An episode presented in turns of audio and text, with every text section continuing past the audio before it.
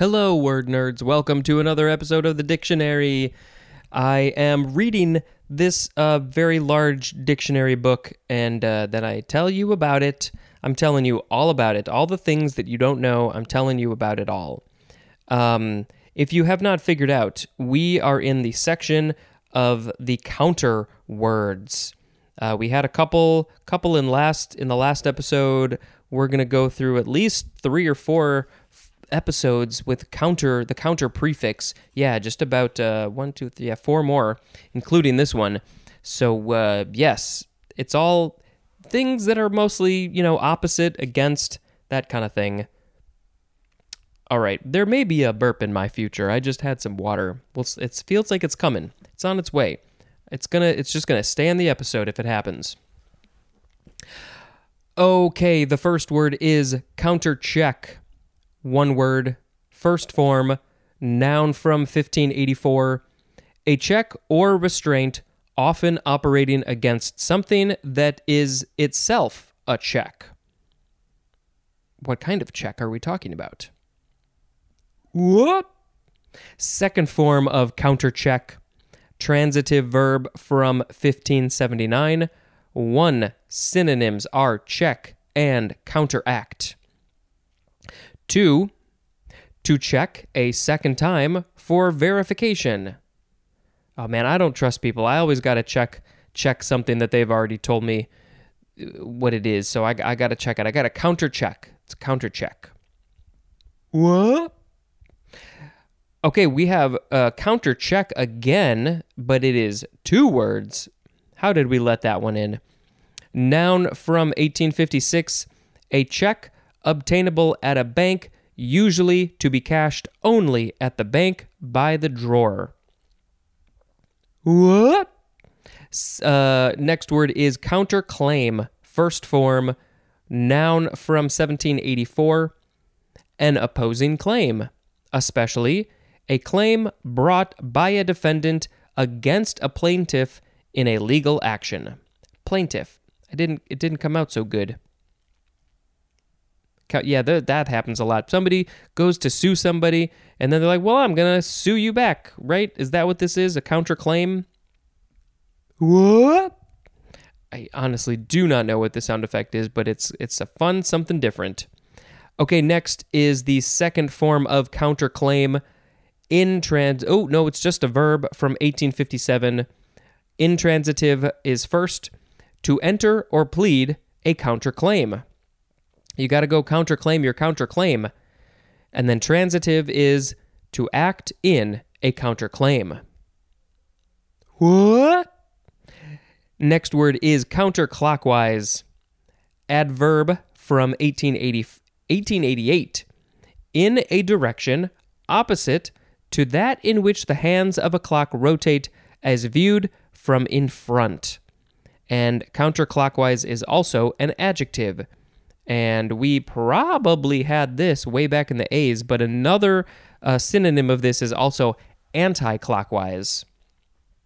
Anti, that's how the British people like to say it. What? Next word is counter-conditioning, noun from 1962.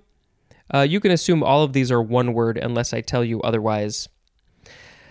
Conditioning in order to replace an undesirable response, as fear, to a stimulus, as an engagement in public speaking, by a favorable one. All right, I'm going to read that again without the parentheses. Conditioning in order to replace an undesirable response to a stimulus by a favorable one. And the example of the undesirable response is fear, and the example of the stimulus is an engagement in public speaking. So you are conditioning yourself. In this example, you are conditioning yourself to not be afraid to public speak. It's freaky. It's hard to get up in front of a group of people and public speak. I remember in high school, this happened a bunch of times, but specifically I remember in high school I had to go give a report in front of the class or something, and my knees are just shaking. The muscles are like vibrating, and it's I wasn't consciously nervous, but it's hard. It's just hard to get up in front of people. That's why I like sitting in my room all alone, maybe with a cat, talking in front of a microphone, because there's no people. What? Next word is counterculture, noun from 1968. A culture with values and mores that run counter to those of established society. Countercultural is an adjective, counterculturalism is a noun, and counterculturist is a noun. I don't think people who are part of the counterculture call themselves counterculturists. Yeah, I have thoughts about this. Counterculture, yeah. You know, you gotta... values and mores? Is it mores? We have this established society, and a lot of aspects of it are maybe not great. I think a lot of people would probably agree with that. And so I definitely think that there are aspects of counterculture that I very much enjoy. You know, let's try and change some of those things. Let's do that. What? Next word is countercurrent, first form, noun from 1684. A current flowing in a direction opposite that of another current. They're going in opposite directions. What? Second form of countercurrent, adjective from 1799. 1. Flowing in an opposite direction. 2. Involving flow or materials in opposite directions, as in countercurrent dialysis. Okay, dialysis, that is a thing where if I know, I think I know at least enough about this. Somebody who's got problems with their kidneys, they gotta go get the dialysis. So the kidneys, I think it like they clean the blood, or they take the things out of the blood that you don't want so you can pee it out or something. And so if the kidneys aren't working so great, then you gotta do dialysis, which is where you get hooked up to a machine and it pulls the blood out of your system, and it basically does what the kidneys do, because your kidneys ain't doing it, and then it puts it back in your body. So it pulls it out, it does what it's got to do, it cleans it, whatever, and then it puts it back. And so there must be multiple currents going on. There's the out, and then there's the in, I guess. Oh, man. I hope I never have to go through dialysis, but there's a lot of people who do, and you got to do it pretty regularly, and it sounds rough and tough. And so much respect to those people on dialysis. My heart goes out to you. Countercurrently is an adverb. What? I'm very sorry for that hard on your ear sound effect. Countercyclical is next. Adjective from 1944. Calculated to check excessive developments in a business cycle. And the synonym is compensatory, as in counter-cyclical budget policies. And counter-cyclically, I don't know how to say this word. Cyclically? No, seriously, how do you say this word? Cyclical. So that's cyclical, cyclically. I think that's it. Counter-cyclically. That's a hard word to say. That is an adverb. What? Next word is counterespionage. Espionage. You can say it. The Canadians say espionage. That's different ways. Espionage. That's another way they say it. Noun from 1899. The activity concerned with detecting and thwarting enemy espionage. Very good. Thank you for your work. What? Next word is counterexample, noun from 1852. An example that refutes or disproves a proposition or theory. I got nothing. What? Next is counterfactual. This is an adjective. Oh, you can say it. Counterfactual, factual, factual, factual. Adjective from 1946. Contrary to fact. As in, counterfactual assumptions.